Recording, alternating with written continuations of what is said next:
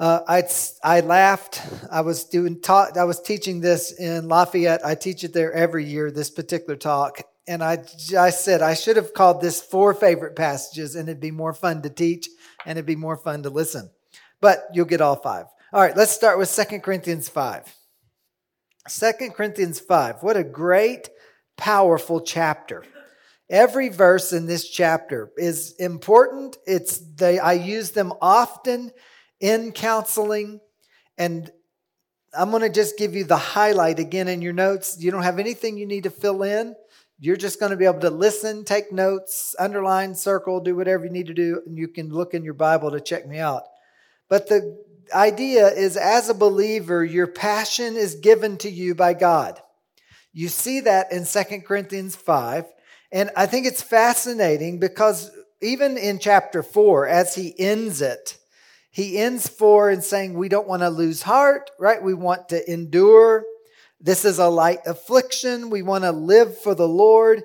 And then he begins to describe why we want to live for the Lord, because the Holy Spirit ingrains in us this desire to go to be with God.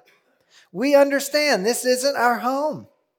Corbin said yesterday, he said, boy, this has been a great trip, but I'll be glad to get home.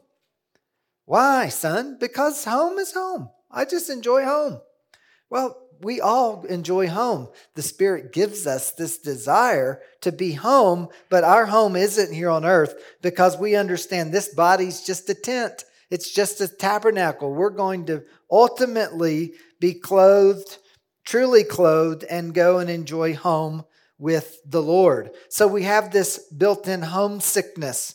Because of our eternal future with Christ, we desire to be with the Lord. Verse six says, so we are always confident, knowing that while we are at home in the body, we're absent from the Lord, for we walk by faith and not by sight. We are confident, yes, well pleased, rather, to be absent from the body and to be present with the Lord.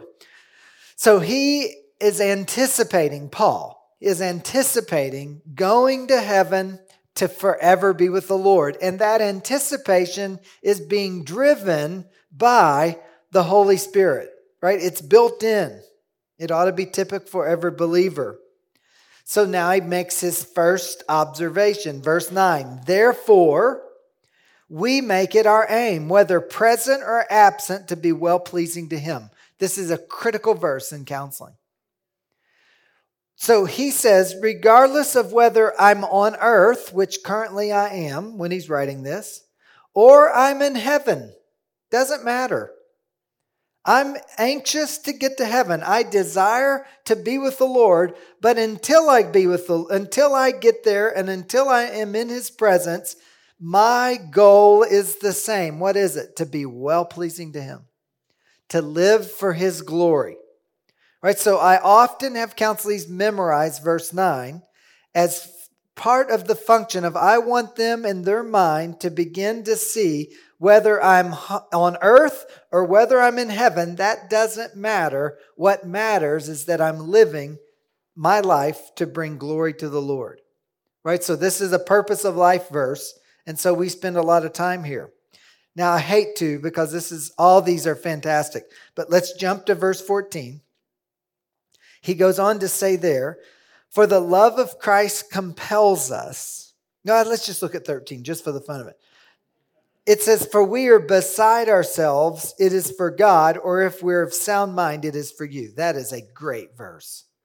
I often ask counselees, has anyone ever called you crazy? Right, because he's saying, you may call me crazy, but this is why I'm crazy. I'm crazy because I am so passionately following the Lord.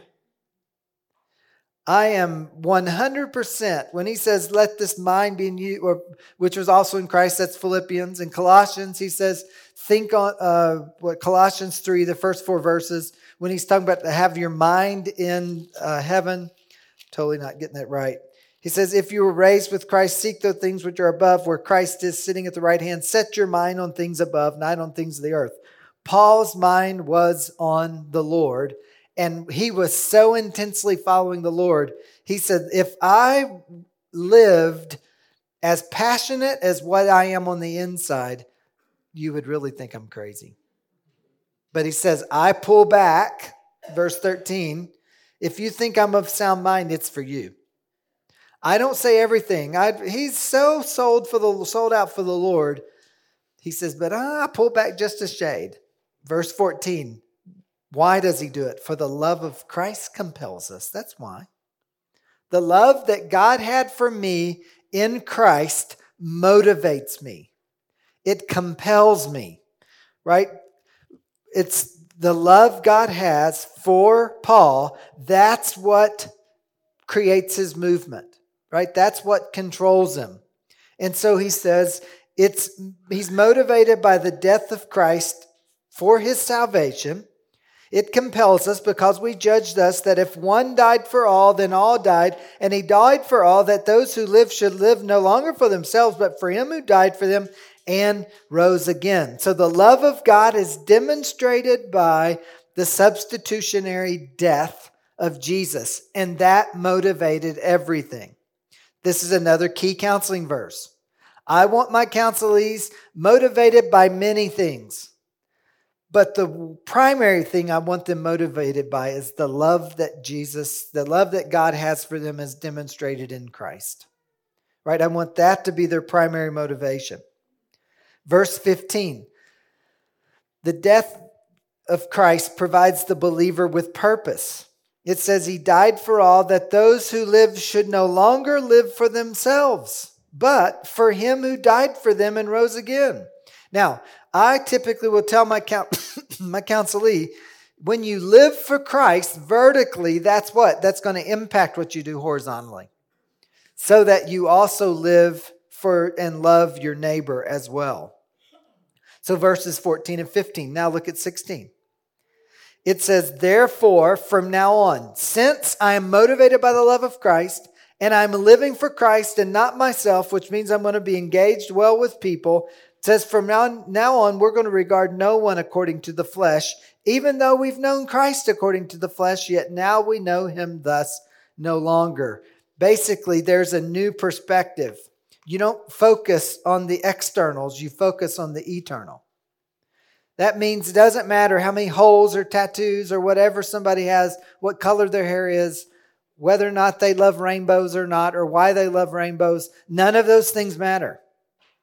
You can't get distracted by the external because we're motivated by the love of Christ. And the love of Christ radically redeemed us when we were not redeemable. God chose to save us, and we want to have that same kind of love for other people. So we don't get distracted by people's sin. We don't get distracted by the fact that they're a sinner. Instead, we look past that and we realize this is a person who has either a right relationship with God, or he needs to change, or she needs to change their relationship with God. And that's what motivates me. Right? So sixteen, it changes the way I see people. seventeen, I realize that the old is gone and the new has arrived. Therefore, if anyone is in Christ, he is a new creation. Old things have passed away. Behold, the new has arrived, or all things have become new. So the new has come. Just one observation here.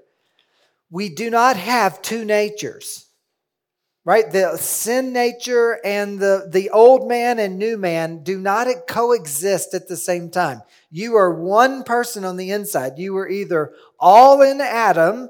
By that, you are dead in your trespasses and sins. You have no eternal life. You have no spiritual life whatsoever. Or you're all in Christ, and you're clothed in the new man. This verse says what? The new has come. The old has gone. Right? So now that has impacted your new man. Verse eighteen then through twenty-one.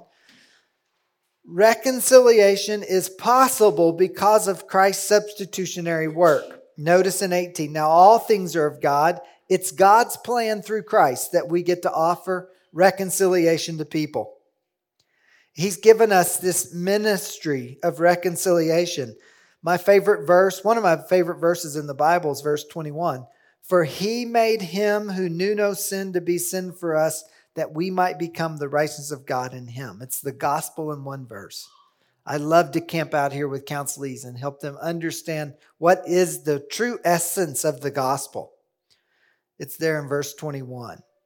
Those who accept Christ are the beneficiaries, no doubt, of what God is doing through Christ in us. The benefit is the righteousness of God in him, and that includes past, present, and future sins.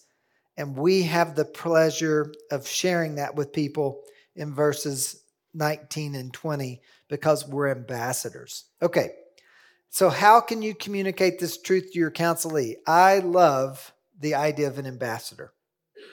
Right, that's where I like to spend some time. Who is an ambassador? What does an ambassador do? We'll talk more about this in the hour after uh, lunch, so I'm not going to spend much time on it now, but you can just jot yourself a note. The sense of what and who an ambassador is, what their role is, what their goals are, those are important as I think through this particular chapter. Okay, what are some implications then for your counselee? I've got these written as questions you can ask. One question, what's your aim, right? Which direction are you pointing? What would make you feel successful? What would make you feel fulfilled? What would give you satisfaction? Those are all questions that are, the goal is to help what is driving this counselee. Because is this counselee driven by verse nine? I live my life to be well-pleasing to the Lord. Or does some other way, would he or she define success some other way? Does the love of Christ control you? Is a good question.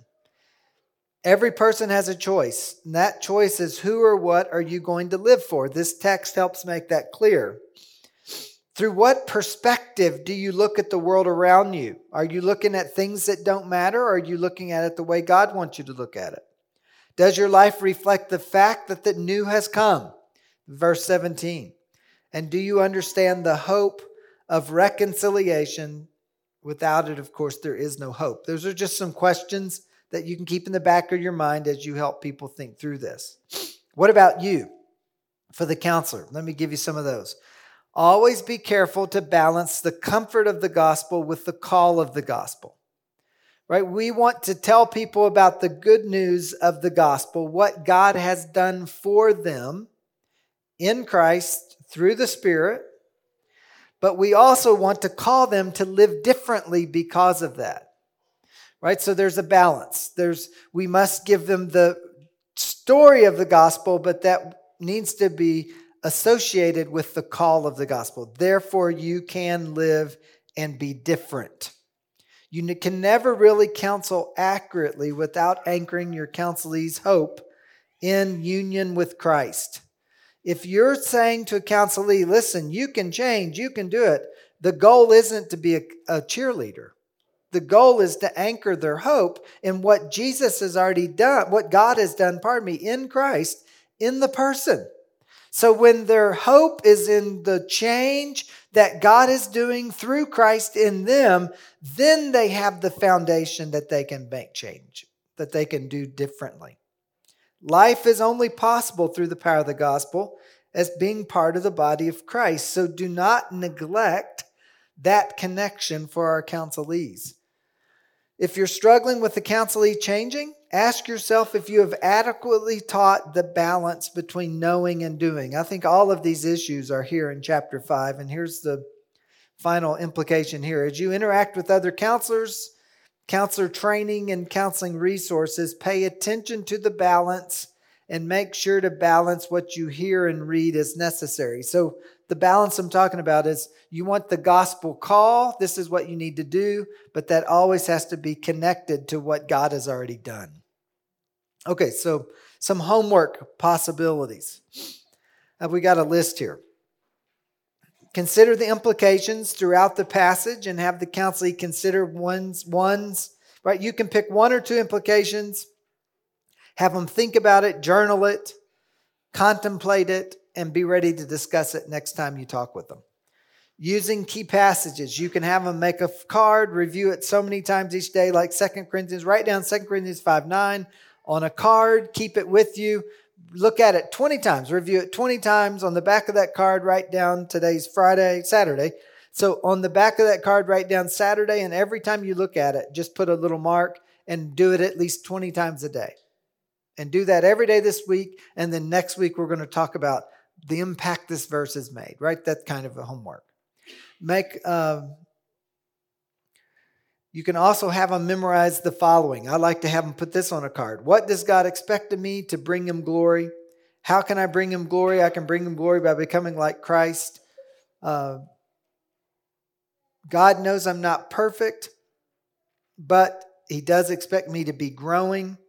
And where does God want me to grow and change today? And what am I doing about it? Those are several questions that you can have them write down and think about during the week.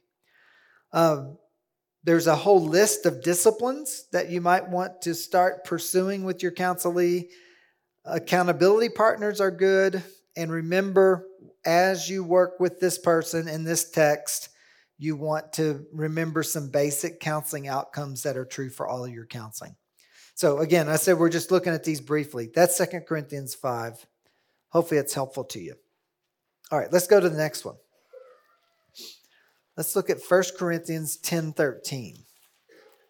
This is another favorite of mine. Verse twelve says, "Therefore let him who thinks he stands take heed lest he fall. No temptation has overtaken you except such as is common to man. But God is faithful, who will not allow you to be tempted beyond what you are able, but with the temptation will make the way of escape, that you may be able to bear it." God wants us to understand how to review and how to view and respond to circumstances. That's what verse thirteen is about. Now, let me give you some key points that you want to communicate from this text. Again, it's one of my favorites. Here's the first one. Your circumstance is common to man. Situations fall in the category of common to man. Now, why is that important? Because the world system has an entire thick book called the D S M five that categorizes situations as uncommon to man. Right? Oh, well, you're this. And so they give someone a label. So you're no longer in the category of normal people. Now you're in the category and some have some kind of label on a couple of different axes. So the world system looks at life and looks at difficulties and looks at pressures and looks at your response to those pressures. And they would label you one way or another. And that seems to pull you out of common and makes you, for some, it makes them feel special. For others, it makes them have a sense of, boy, what am I going to do now? I'm broken. I'm whatever. The Bible says, no, your situation's common to mankind. Right? You're not that special. Right? You're just a normal person in a normal situation. Although you, in the middle of that circumstance, it can feel very abnormal. But the Bible classifies it for us. There's no temptation. What is the word temptation? It's the word peirasmos, and it is a neutral term. Now, in English, when we read the word temptation, we often immediately think of it as a temptation to sin. The word itself just simply means a pressure-filled circumstance. It can be translated either as temptation, which it is here. In like James chapter one, it's translated as trial. Same word. All right, so the English word can have either nuance to it, but this is the key meaning. It's a pressure-filled circumstance. So what happens is when you are in the midst of that pressure-filled circumstance, the way you respond to it in your heart is going to determine if that pressure in your life was a trial that you were faithful and you honored God, or that pressure was a temptation where it produced a solicitation to sin in your heart and then you sinned. But the pressure's the same. So when he says here that there is no, let's just call it the neutral term, there is no pressure that has overtaken you but such as is common to mankind. So the pressure you're in is similar to the pressure that other people are in. I'm going to suggest that that pressure generally falls under the categories of just life in a sin-cursed world, right? So your pressure is like everybody else's pressure, and your response to it then can be like Jesus's. Jesus, remember what Hebrews says? He went through every pressure, it's the word temptation in most English translations, just like you do. But he was faithful in the midst of those pressures, right? So there's a sense here that we, like Jesus, go through these common to man pressures. In the midst of them, what? God is faithful. But God is faithful. It emphasizes the character and the power of God. He will not allow you to be tempted beyond what you are able, but with the temptation will make the way of escape that you may be able to bear it. God limits the power of the circum the circumstance has in your life. Here are two major implications. The situation cannot make you sin. You, your counselee, but let's you're the one sitting here, so let's talk to you. You can never point to your situation and say, this is why I sinned. That's what Adam tried to do. And what did God say? No, sir. Right? You're responsible and you're cursed because you committed the sin, regardless of what Eve did. Same for Eve. So the situation cannot make you sin. That means what's going on in your brain cannot make you sin. Right? There isn't any part, if you if it's the outer man, there isn't any element of the circumstances around you that force you to sin. Because what? God limits it. It emphasizes grace. God doesn't allow circumstances to have that authority and kind of control over you. But God is faithful. He will not allow that to happen. But what does he do? He provides a way of escape. Now, notice the goal of the escape. Go to verse thirteen again. It says, but will with the temptation, the pressure, will make the way of escape. Now, what's the goal? That you will be able to bear it. That you'll be faithful in the midst of it. That's the goal. It isn't to escape it. The way of escape is always provided, but it's not the kind of escape you think. When I think of escape, you think of flight. Right? I think, well, get me out from underneath it. I'm ready to be outside of this pressure. But the escape in this text is from sin toward faithfulness. It's not necessarily relief. It's from sin and toward faithfulness. That's important for us to understand. Now, why? How do I communicate this to my counselee? I like to use Star Trek. I think it's, for us, especially those that are my age or older, it's easy, which would mean thirty-five, right? Or something close to that. It's easy to remember, right, the U S S Enterprise with Captain Kirk. So you have Captain Kirk, and I think his name was Commander Spock. Often they would take somebody else, possibly uh, Bones, right, Leonard McCoy, who was the doctor, and they would go on a away team. And so they would they would go out of the Enterprise and they would go to wherever it is, a different ship or a different place. Remember, they would, uh, I don't remember the name of what it is, but they would transport or use a, tr- I don't know the word, but they would be transported to this other place. And right before they would get killed or hurt or whatever, they would hit this little transponder. And what would they say? Beam me up, Scotty.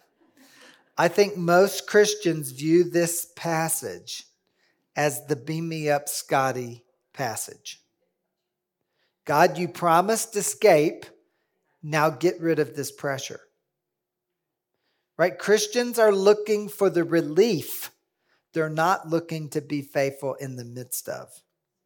But this text is about being faithful in the midst of it, right? So regardless of the pressure, this passage promises that God will let me endure, that I can get through it without sin. It is possible.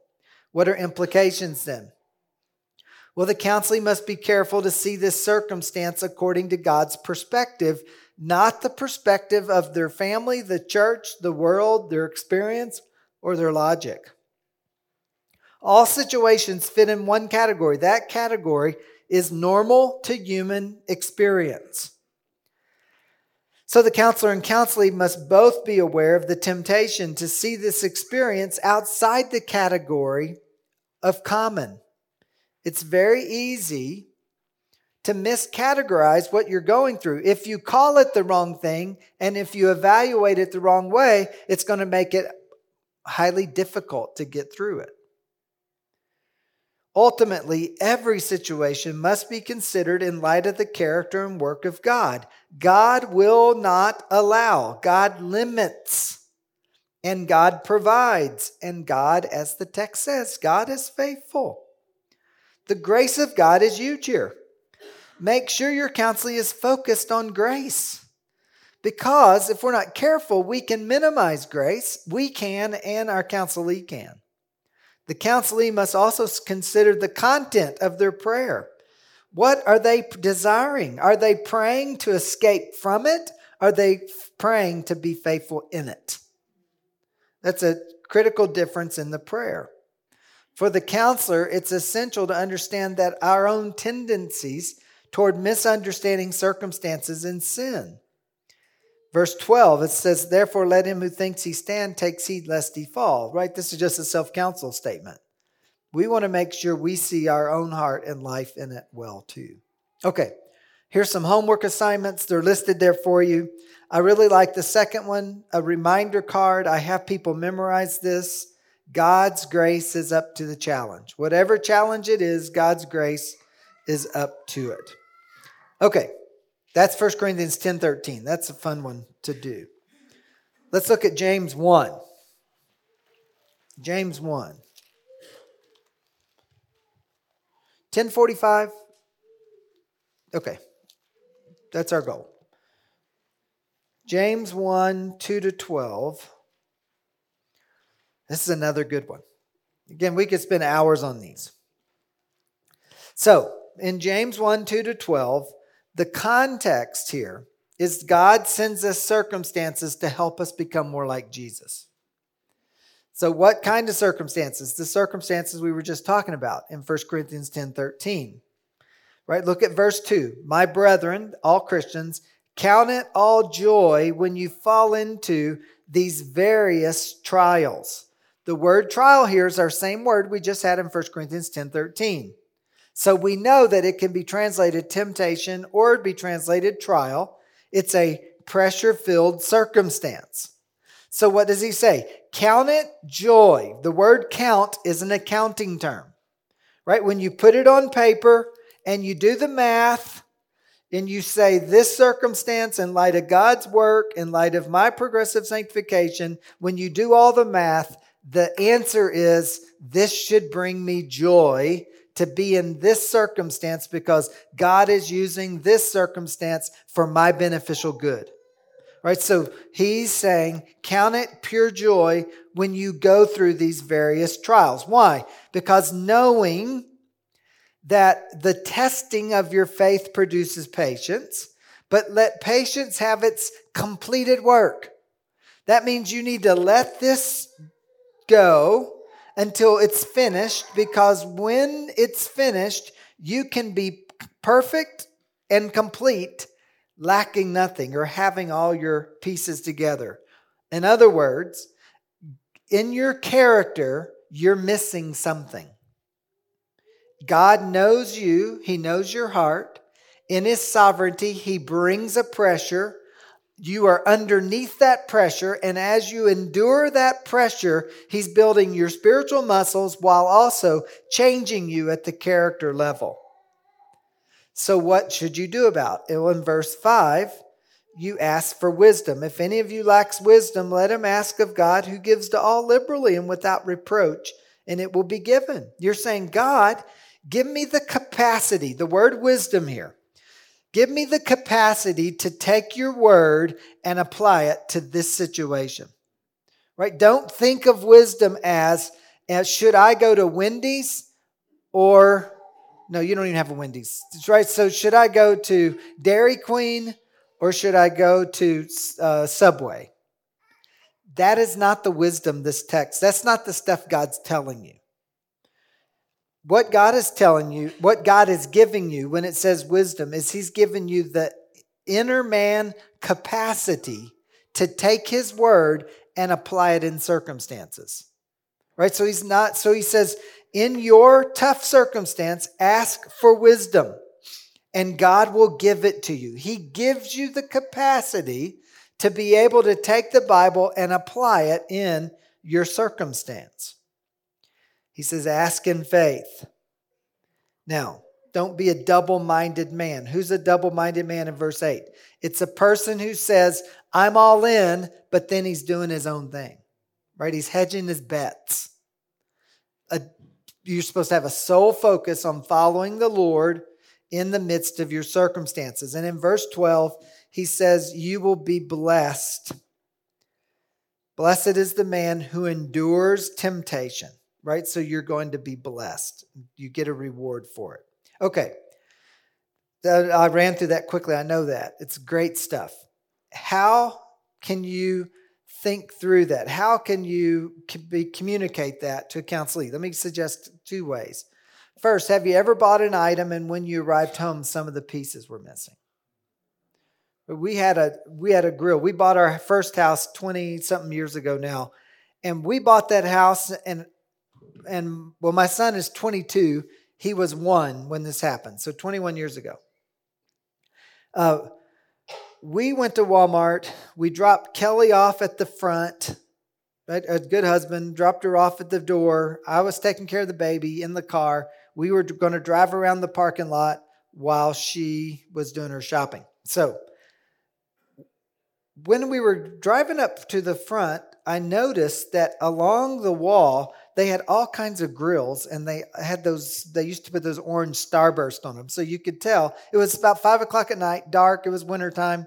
You could tell though that those were all on sale. So I didn't say anything. I just dropped her off, drove quickly around the rest of the parking lot, pulled up on the sidewalk because I had my one-year-old in the car.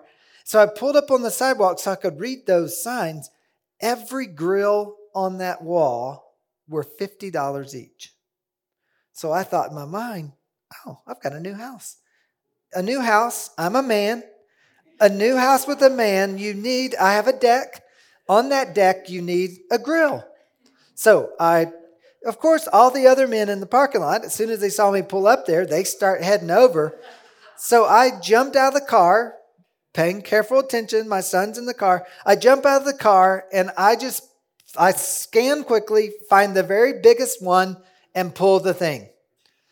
There's a friend, actually. It's a guy that went to a church that I knew. His name was Charlie. He came out, and I said, Charlie, I want this one. Don't have a truck. I was in a Honda. I have a little car. I'll have to go bring a trunk later to pick this up, but this is mine. He said, okay, we'll pay for it. So Kelly comes out. I pay for it. fifty dollars. I have this grand, great big grill.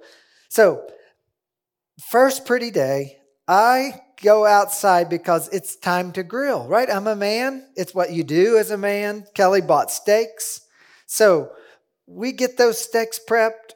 We go outside, and no matter what I did, I could not get it to come on. This grill was worthless. It would not come on. So, right, this is how long ago it was. I thought, you know what? Wonder, it didn't come with any paperwork because these were all the models. So I thought, wonder if there's a way to contact their customer service. Maybe they have a web page. That's how long ago it's been. So we figured out the name of the company. I didn't even know the brand of the grill. We called them. We found they did have a web page with an eight hundred number. We called it, and this sweet lady from the South, she said, honey, you go out. Or she said first, she said, honey, does your can you go outside with your phone, right? It's that long. Yes, because I have a cordless phone. So I go outside. She said, describe everything you see. So I started on the outside, and I went from the top to the bottom and described it. And she said, now open it up and tell me everything that you see.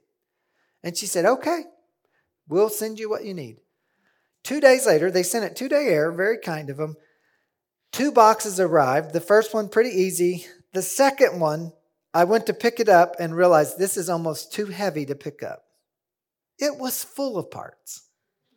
I opened it, and there were all kinds of parts missing from this grill. I had no idea what was supposed to be on the inside because I didn't make the grill. I just knew it was a good deal for fifty bucks. But when I got all the pieces, now my son has it at his house. twenty-one years later, it still works like a champ. What's the deal? The inside, I had to talk to the manufacturer because the manufacturer knew what should be there. What I thought was a great deal, I had all kinds of pieces missing. But what truly needed to go on the inside, the manufacturer understood and sent. Now let's apply that. God knows what goes on the inside. God knows what's missing. God knows how you need to grow. Your counselee needs to grow. So he sovereignly brings circumstances, providentially brings circumstances. And in his providence, we go undergo those circumstances. And if we are faithful in them, what's God going to do? He's going to give us pieces that we're missing. Right, so I think that's a good illustration. Another good illustration I like to use is I keep a carpenter's pencil with me almost all the time. A carpenter's pencil, most people don't know why it's, most of your counselees will have no clue, or at least in the Ozarks, they don't know why this pencil is created funny looking. So I ask them questions like, well, why, you wonder why that's made that way? Well, I know my granddad used to be a carpenter. I love carpenter pencils. Right? They're made this way for a purpose. Sometimes they're called roofer's pencils, right? When you put them on something, they're not going to roll off. Plus, they fit in that cool little pouch, and it writes just perfectly, right? So there, this is written with, pardon me, this is made with this particular kind of lead for a reason. So I'll give that to my counselee and say, hey, I want you to carry this with you all week. And when you're thinking about your circumstance, I want you to think about the fact that God has given you this circumstance for a particular reason. It has a purpose so that you can grow to become like Christ, right? So that's another way that I try to help people think through this circumstance. What are the implications? Well, where is the counselee not tended to consider his or her circumstance pure joy? Well, that's easy to do. Does the counselee understand the difference between emotional joy and intellectual joy? Right? Because it's easy to think, oh, I'm just supposed to plaster, plaster on a smile. No, the text doesn't say you can't be sad. It says when you do the math, you understand, no, this sad circumstance, this disappointment, this tough circumstance, it's been given by God to help me grow to become like Jesus. Therefore, I can have joy in it. Right? So it's not emotional joy necessarily. The process only works with endurance. It has to have its completed work. Now, here's another illustration I like to use for this text. It is a cake, right? If you put a cake in the heat, put a pan in, you've mixed all the ingredients. If you pull that out in ten minutes when it's supposed to bake for twenty minutes, you're going to have a mess. Because the heat didn't do its completed work, right? But if you leave it in the appropriate amount of time, you should have a beautiful cake, right? So when he says here, let it be, verse uh, four, but let it have its finished work, you want to make sure that you work patiently along with God. Challenge the counselee to consider the pieces that God's working on. What is God working on? Where is he working? Watch for areas where the counselee's double-minded. Make sure your counselee sees the hope that James gives in the circumstance. A couple of homework assignments, a frustration journal, right? Where, when you're frustrated, what are you wanting? What's your hope? A pop quiz card. That's Brother Pyatt gave us to that years ago, right? Just keep that in your pocket. Put one in your car. Put one in the refrigerator. Put it in the bathroom. Put it at your desk at work. right? As you go these different places, you just be able to look up and see the question, how am I responding to this circumstance, right? Just gives you a quick pop quiz. And then, of course, you're going to have them memorize a couple of verses. All right, let's move on. Ephesians chapter five and six. Now, we can't do every verse here, but let me give you the broad picture. Right, when you get to chapter four, verse one, and that's where Paul begins to apply the book of Ephesians. Chapters one, two, and three provide the foundations. four, five, and six, the application. In four, five, and six, he divides it carefully with the word walk. Right, so in four one, he says to walk worthy. four seventeen, he says, do not walk like an unbeliever. In five one, he says that we need to walk in love. In five eight, he says to walk in light. In five fifteen, he says to walk circumspectly. So he's using walk, it's a word for live, and he's using that to divide out the various ways that we can apply chapters one, two, and three. And so in the section I want us to think of briefly is the walk in wisdom. That's five fifteen through six nine. In five fifteen, he says, see then that you walk circumspectly. Now, there's an admonition. He's going to be very clear. This is the way you walk in wisdom, five fifteen to five twenty-one. Then he applies that in three particular areas. So let's work through the admonition. He says, be careful how you live. All right, be careful how you live. This contrast, these contrasts help us understand how we are to live carefully or how we're to walk in wisdom. Notice how he does it. He sets up two contrasting ideas. The first one is not as a fool. Now, who is a fool? A fool is said in his heart, there is no God, if we borrow from Psalms. Not as a fool, but as a wise person. Then he says, not as someone who is unwise, but as someone who knows the will of the Lord. How do we know the will of the Lord? We know it through his word. Right? So then the third category is not someone who is drunk with wine, but someone who is filled with the Spirit. So he says, don't be a fool who doesn't understand the will of the Lord, who walks around like a drunk person, under the influence that makes his mind not be able to think clearly.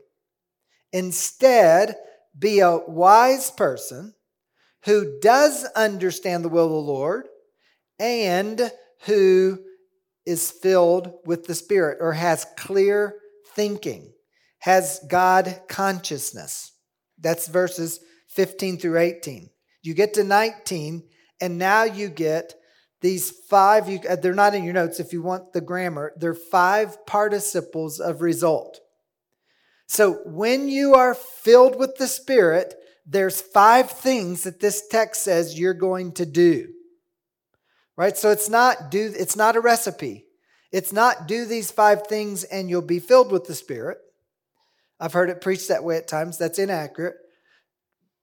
Be filled with the Spirit, and this is what you're going to do. This is how it's going to look in your life. Five things. What are those? Well, you're going to be speaking to one another with psalms, hymns, and spiritual songs. You'll be singing and making melody in your heart to the Lord. That's the first three. You're going to give thanks to God for all things in the name of our Lord Jesus Christ. And that's number four, you're going to submit yourself to one another in the fear of God. So, what is it? It's singing, I mean, probably speaking, singing, making melody, giving thanks, submitting. Those are the five responses to someone who's walking in the Spirit. Now, why is that important? Because submission here is important. Notice how we've defined it. It's accepting the role that God's called you to. Right? I submit to God. And here it says in twenty-one, submitting to one another in the fear of God. I submit to my spouse. I submit to my children, and they submit to me. I submit to my employees, and they submit to me. Or if I'm an employee, I submit to my employer, right? So it's about relationships, and it's tracing the authority in those relationships. And here, when he says submit to one another, the person who has authority submits. The person who is under authority submits. Now, what are they submitting to? They're submitting to the role that God's called them to. Right? It's this is often mistaught in the terms of husbands and wives. So, well, a husband has to give fifty and a wife has to give fifty, and that's used the way you submit to each other. That's uh, that's baloney. This text is follow the authority. I submit as a husband. I submit myself to God, to the role He's called me to, and while doing that, I'm submitting to my wife. As the wife, my wife Kelly, she submits herself to God and to her husband by fulfilling the role that God's called her to, right? There's several examples that he gives. He gives three specific examples. He uses what's called a household code, which is the way that you would describe relationships and rules in a particular household in that particular day. And he develops it in three sections. In twenty-two to thirty-three, he talks about the wife and the husband. In chapter six, verses one through four, he talks about children and parents. In chapters six, five through nine, he talks about servant and masters, or we could say that that relates to uh, employers and employees. Right? It's a fabulous text. There's a lot here to learn. How can you communicate it to your counselees? I like two different ways. Walking circumspect. Uh, again, I'm from the country. We I often talk about hunting, right? When you walk through or just going through out in the woods. In the Ozarks, it's a little bit different than here. Uh, although you have to pay attention here. In the Ozarks, you have to really pay attention when you're walking in the woods.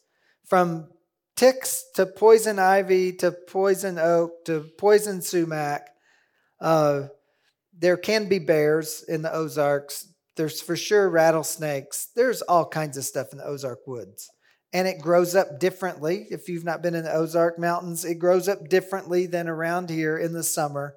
And when you go out in the woods, especially with all the caves and sinkholes we have, you just don't walk. You got to pay attention. Every step you take is important. You can't just walk haphazardly. Why is that important? Verse fifteen, see that you walk carefully. Every day I live, I'm supposed to pay attention to every step I make. And that goal is to walk in the Spirit.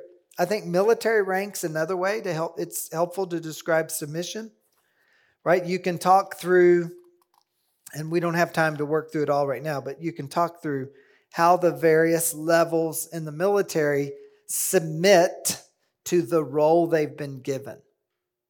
Right? You can have one of the smartest people in a unit be a private or be a first lieutenant. And the person above them has no, they're not as smart at all. It doesn't relate to smart. It doesn't relate to anything outside of the role that they've been given. And so you submit to the role you have. It doesn't relate to personhood. It doesn't relate to who deserves what. It relates to the role that they've been given. In the military, same thing in the home, as well as uh, employee and employees. Okay, couple implications. Where's the counseling not living wisely? Are they regularly reading, memorizing, and applying God's word? I think Colossians three sixteen is important. It's the parallel passage to walk in the Spirit. When it says walk in the Spirit in chapter five of Ephesians, Colossians three sixteen, in the same place he says, let the word of Christ dwell in you richly. So you say, what is walking in the Spirit? Walking in the Spirit, I define it simply as letting the word of Christ dwell in you richly, that you have a clear God consciousness about you. Uh, what are the counselee's atmospheric conditions in terms of just what's their attitude? How does the counselee define submission? And are they what's how do they functionally live it? Uh, this is a statement I picked up from uh, Paul Tripp back years ago when I was a student. Horizontal chaos always has as its root a vertical problem. It's a, a very astute observation. Relational conflict really isn't about the other person. Conflict is really more a reflection of somebody's heart. And make sure that counseling understands how they fit in the role that God's given them. And there's some homework that you can think through. Okay, let's get to our last text here. We have five minutes on the clock. Next session is a Q and A session, so I may go over just a minute or two, and we'll take it out of the Q and A. But I'll still give you your break time because I want to be your friend. All right. You've listened well. We've talked a lot. Let's, pardon me, that's why I said we needed four, not five. Second Peter chapter one. Second Peter chapter one. I love this text. Let me just work you through it quickly. A lot of notes here. First, a couple key things in the beginning. He's writing to Christians. Look at verse two. He says, grace and peace be multiplied to you where?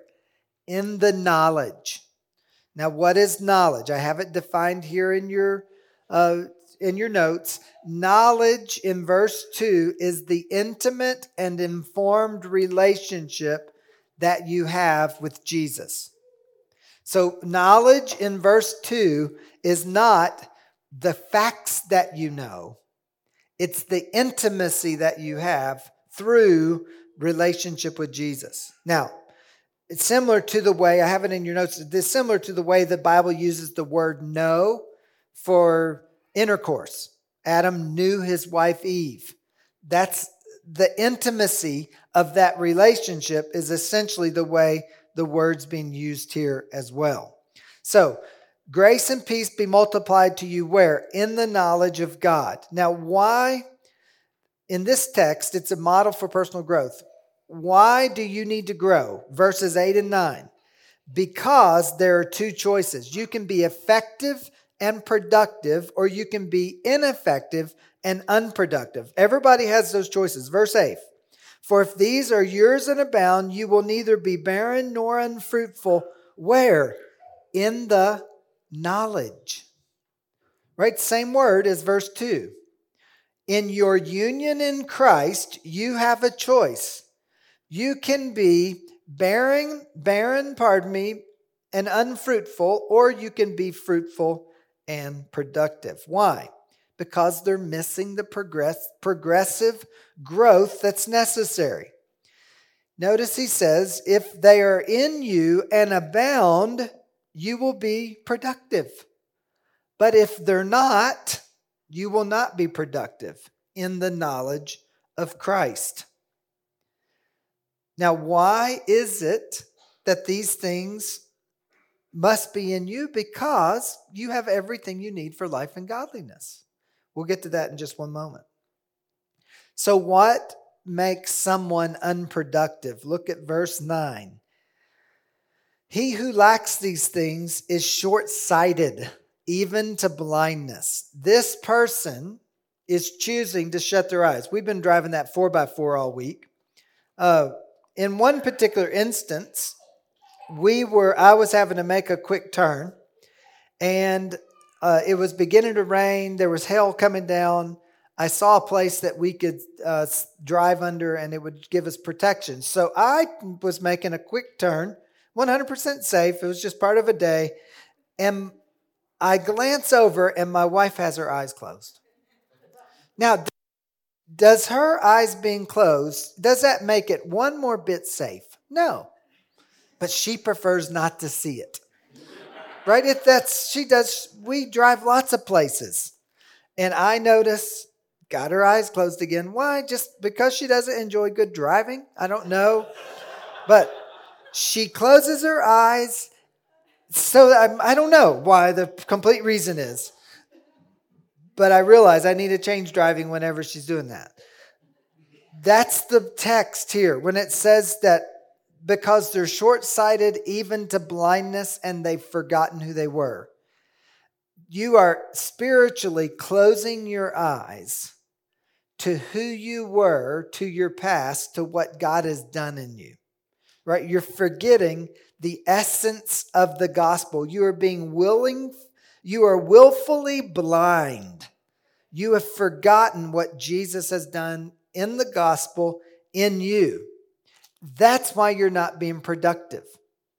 Because if you were remembering it, it would change you. Now, that's the reason. What's the source? Look at verses three and four. So, as his divine power has given you everything that pertains to life and godliness. The reason you can grow is because you've received the resurrection power of Jesus Christ in you. Every person gets it. Look at verse three. As his divine power has given to whom? To us, all Christians. How much did he give us? He gave us everything, all things that pertain to life and godliness. Where did he give us that? He gave it to us through the knowledge.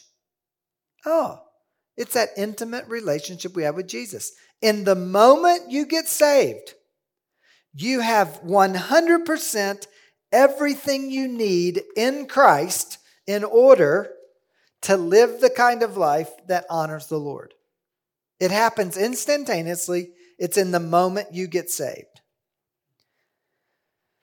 Well, then I would say, well, let's uh, let's look one note here, because it says you've learned this through, you become partakers of the divine nature. You have been given these, uh, verse four, by which has been given to us exceedingly great and precious promises. Verse four is talking about the Bible tells us what happens when we're in Christ. And that's what's happened. That's why in verse three, we have everything necessary for life and godliness, because God is fulfilling the promises that he made in the Bible in terms of our union with him. So that relates to what God has done. What should our counselee be doing? That's what I call the pathway for personal growth. Verse five. But also for this very reason. What reason? Well, the reason is that you have everything you need for life and godliness. Because you have everything you need for life and godliness, you are responsible for your personal growth. We are to seek spiritual maturity. Notice, giving all diligence, add to your faith. You're to make every effort to grow in Christ-likeness, to grow in spiritual maturity. Well, how do we grow? Well, he says he gives us these eight places where we can grow. He begins with faith. I'm not going to be able to define them all because of our time here. But he says faith, pardon me, my apology, virtue, knowledge. Oh, wait a minute. This is a different word, knowledge. This is where English can be tricky. This is a different Greek word. In verse two and in verse three and in verse eight, those verses relate to the intimate relationship you have with the Lord, translated knowledge. Now in verse uh, five and in verse six, as well as over here in chapter three when it says, but grow in the grace and knowledge. So chapter three eighteen, those three are wisdom knowledge where you would learn the word and you would try to apply it to life lived. Right? So it's a different Greek word. That's why we are making the difference. So in verse five and verse six, it's saying grow in your ability to discern God's will and orient your life according to with that will, meaning you learn the word and you practice it. Self-control, self, that's discipline, perseverance, godliness, brotherly kindness, and love. Grow in those ways. Now, what's going to happen if you grow in those ways? Look at verse ten. It says, "Therefore, brethren, be even more diligent to make your call and election sure." So make every effort to do this. And there's going to be some promises if you do that. The first one is, for if you do these things, you will never stumble. That means that if you are living your life, giving all diligence to add to your faith, virtue, virtue, knowledge, knowledge, self-control, self-control, uh, what, godliness, perseverance, pardon me, perseverance, godliness, godliness, uh, brotherly kindness, brotherly kindness, love. If you are doing those eight things every day and you are putting all of your intensity into it, you can guarantee you're not going to commit the kind of sin that would make someone wonder whether or not you're saved.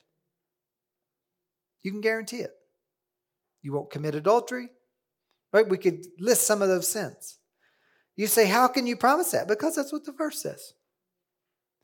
If you're doing those things, you can guarantee you won't commit those kinds of sins. You'll never stumble. You're not going to fall in the way that would make someone question whether you're a believer. You never wake up at six in the morning and give all diligence to do those things we just said and at noon commit adultery. A good friend, a friend of mine uh, used to say, when that pastor fell, he did not fall far. What's that mean? It was just the next step. Right? You don't wake up in the day and you're all in and then at noon you're not. No, it's just the very next step. So it's somewhere a long way ago he quit giving diligence. That's the first promise. The second thing is when you die, both doors will be wide open. Right? It says in verse twelve, "For an entrance will be supplied to you abundantly into the everlasting kingdom." That means that when it's time to die, you're going to have every confidence that you're going to go to heaven. Why? Because you've walked with the Lord.